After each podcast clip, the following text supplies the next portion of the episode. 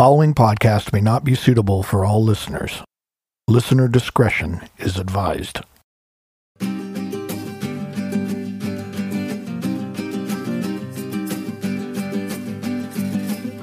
Why is it whenever I come into the studio, you look like you're drooling on the computer screen?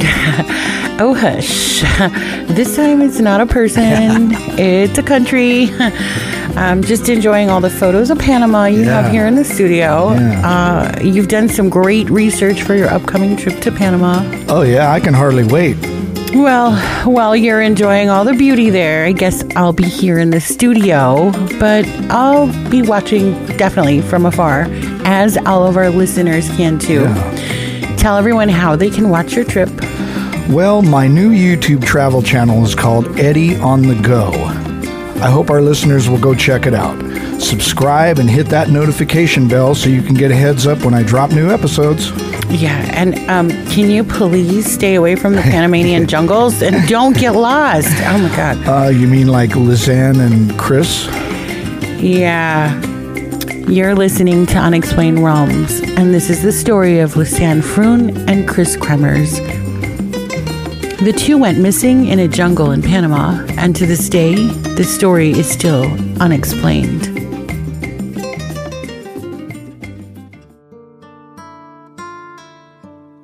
Twenty-two-year-old Lisanne Froon and twenty-one-year-old Chris Kremers both grew up in Amersfoort in the Netherlands. Lisanne was creative, responsible, smart, a passionate volleyball player who just graduated with a degree in applied psychology. While Kris was also smart, responsible, and creative, had just completed her studies in cultural social education emphasizing in art education. The two friends had saved up their money for a long planned trip to Panama.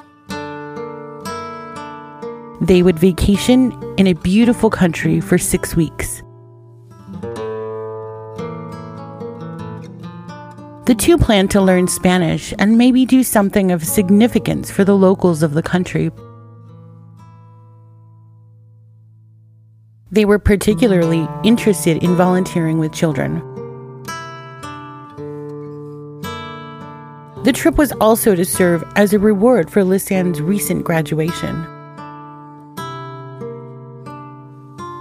In the weeks prior to the trip, the two friends moved in together in a dorm room and both worked at a cafe in Den Kleinen Hap. With much excitement, the two young women arrived in Panama on March 15, 2014. Touring around the country and taking in the sights, spending some time in Bocas del Toro. But by March 29, 2014, they found themselves in Boquete. They were to live with a local family for a month to volunteer with local children. But due to miscommunication, they had arrived too early for their planned program. In a journal entry, Kris Kremers had noted the individuals they dealt with were not friendly and quite rude. This entry was dated April 1st, 2014. Attempting to make the best of the situation, the two women decided to take in as much of Boquete as possible. So they hired a tour guide, which was scheduled for April 2nd, 2014. Though they decided they would explore a bit on their own on April 1st. The two chose to see the area that surrounded the active Baru volcano which goes towards the Continental Divide.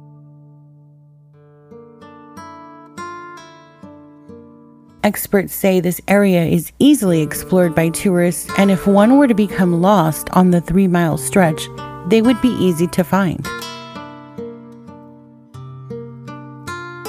Setting out around 11 a.m. on April 1st, along the Pianista Trail.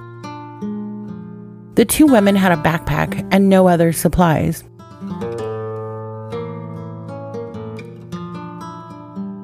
Though an unlikely companion joined them. His name was Blue, a stray dog known among the community. Blue is seen following the young women along the trail. At some point during their journey, the women had asked an innkeeper for directions. The innkeeper advised them to take a taxi back into Boquete. Other than this sighting of the women, no one ever saw them again alive.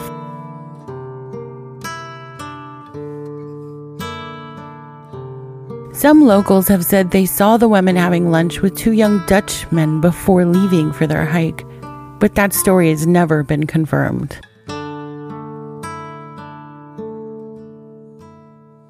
When the dog Blue arrived back to the village, it was noticed by the locals that the two women had not come back with him.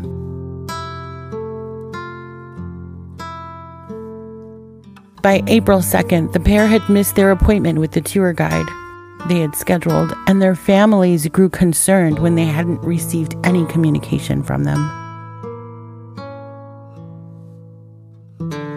On April 3, 2014, local authorities began an aerial search of the forest as well as foot searches through Boquete. April 6, the parents of the two young women arrived in Panama, bringing along detectives, police, and dogs from the Netherlands to conduct a full search of the forest. This search lasted for 10 days, and an award was offered $30,000 in US currency for any information leading to the whereabouts of the young women. Now, I want to make sure listeners understand that although Panama uses the US dollar as currency, by Panamanian standards, $30,000 is pretty much equivalent to $500,000 in a very developed country. $30,000 can change a local person's life, allowing them to purchase housing, businesses, or just land. Right, and that was a significant reward amount. Searches and investigations continued on well into June of 2014 with no results.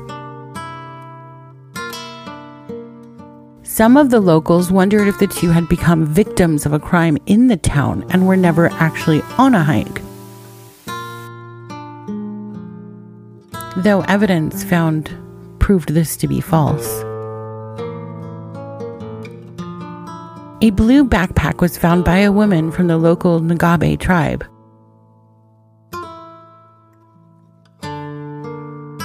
She stated the backpack was sitting on the bank of a river. Within the backpack, authorities found sunglasses, two cell phones, a camera, two bras, a water bottle, and Lisanne's passport. though this is one of the most mysterious pieces of the story. Because if the girls had left the backpack there, it would mean they veered off the trail five miles into the dense jungle. Authorities now examined the backpack and particularly the cell phones. It appeared the phone stayed powered on and active for almost 10 days, and after the women went missing, authorities discovered that the young women made multiple calls to 911 several hours into their hike. Only one call connected and lasted two seconds due to poor reception. Sometime after the attempted calls, authorities were able to determine that someone entered an incorrect passcode multiple times on Kris's phone and then powered it off. On April 11th, Kris's phone was powered on one last time. Authorities were led to assume at least one of the young women was alive, possibly five days into the search. After examining their phones, authorities went on to examine the camera found in the backpack.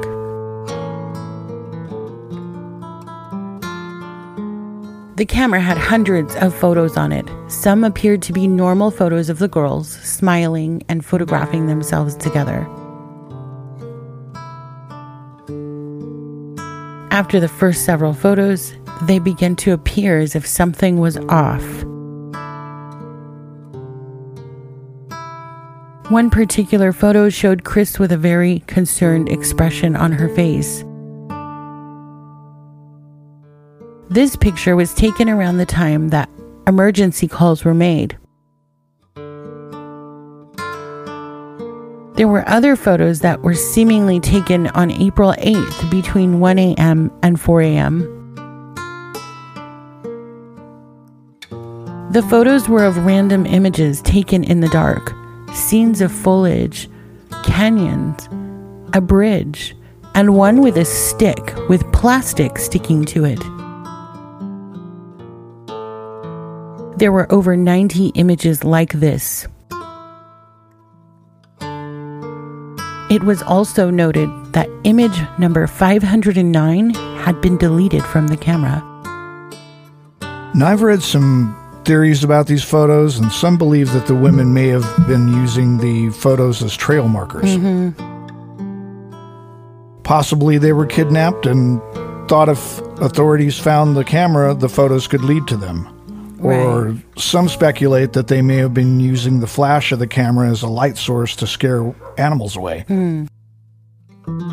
Though there is a possibility that someone else entirely was using the camera and deleted the one image as it showed too much, who knows? I possibly, I've heard that too. Most believe the women were kidnapped and their abductors were taking the photos.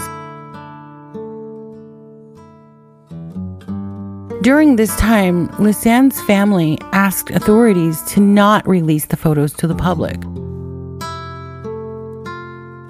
Though a Panama based television program accidentally released some of the photos, and then a Dutch television program did the same. But they focused on the back of someone's head. It appeared to be Kris's head, which appeared to have blood in her hair, indicating a head injury. This led authorities to wonder if Lisanne was using the camera to document markers to assist rescuers in finding her and her injured friend. Obviously, authorities began searching again once the backpack was found. Focusing along the Rio Culebra near the village of Alto Romero. The Rio Culebra is also known as the Serpent River, and it's a significant distance from where the two women were mm-hmm. hiking. Right. And during this search, something very odd popped up. Kris Kremer's clothing. They were found folded and arranged neatly at the river's edge. Her shorts zipper was zipped up and folded. They were about a half mile upstream on the opposite side of the river from where the tribal women found the backpack. This discovery stemmed more searches with teams of foreigners and locals canvassing the northwest areas of Panama. Approximately two months after the backpack was found, human remains were found. A piece of a pelvis bone was found along with 33 scattered bone fragments. The fragments were scattered over a large area. A boot with a foot inside of it was also found.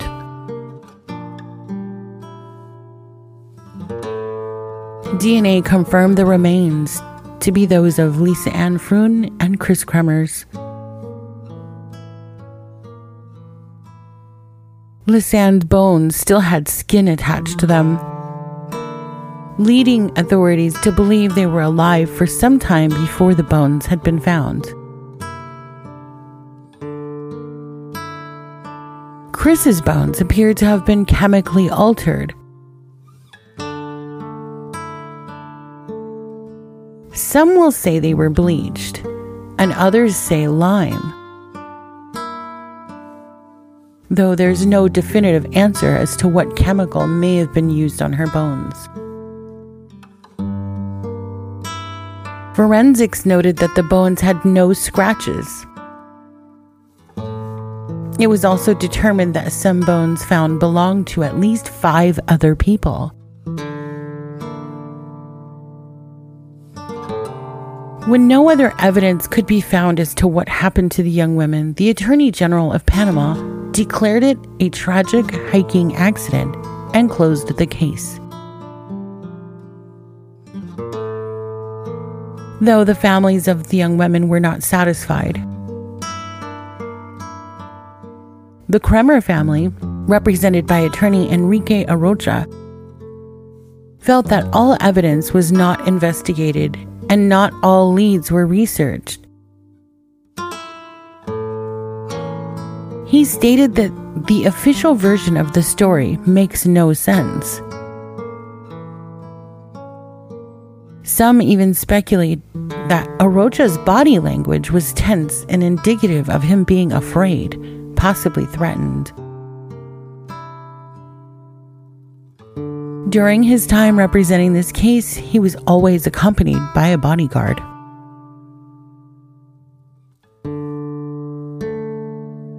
We also can't leave out the possibility of all the indigenous tribes in the area. In January of 2020, a mass grave was found in a nearby location in Panama.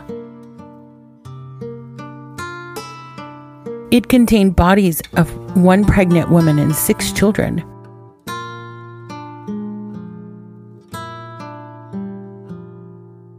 Nine indigenous people were arrested as a result of this. Police went on to save 15 more people who were next in line for this type of murder. Some tribes still believe in sacrificial killings. If listeners remember our season one, episode one, Devil's Ranch, that group was heavily involved in sacrifices, particularly white students. Yeah. What do you believe? Was Lisanne Froon and Kris Kremers the victim of a tragic hiking accident? Or was this something far more sinister? A local government cover up? a scared indigenous tribe who killed in fear? Or lastly, was this sacrificial? It may just remain part of the realms of the unexplained.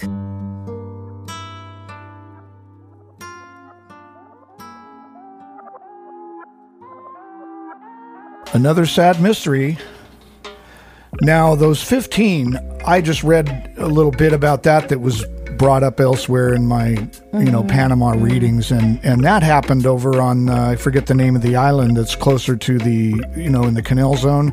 There's a man-made lake that helps with the rising and the lowering mm-hmm. of the mm-hmm. locks, and. Uh, yeah, that happened over there, but yeah, wow. crazy. Yeah. Oh, listen, Mr. V, all of us in the studio wish you a wonderful, blessed trip. Thank um, you.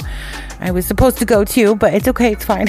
uh, next time. Personal issues, however, yeah. I am going to be fucking shit up right here in the studio for all of our listeners. So, uh, um, yeah. So just don't get lost, man. Uh, uh I got this. Yeah, I hope so. Um, let's go have a tequila shot. Yeah, and uh, listeners, please uh, check out my YouTube travel channel, Eddie on the Go.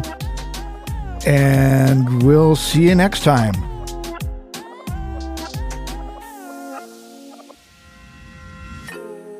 If you're new, you can visit us at unexplainedrealms.com, Facebook, Instagram, YouTube, Twitter, and TikTok.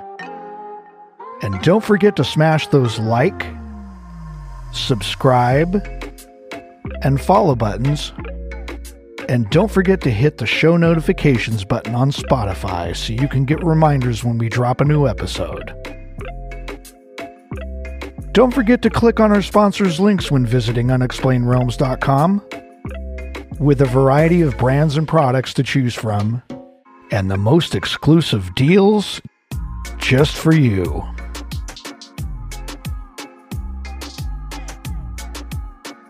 This podcast is supported by Anchor.fm and V Media Studios.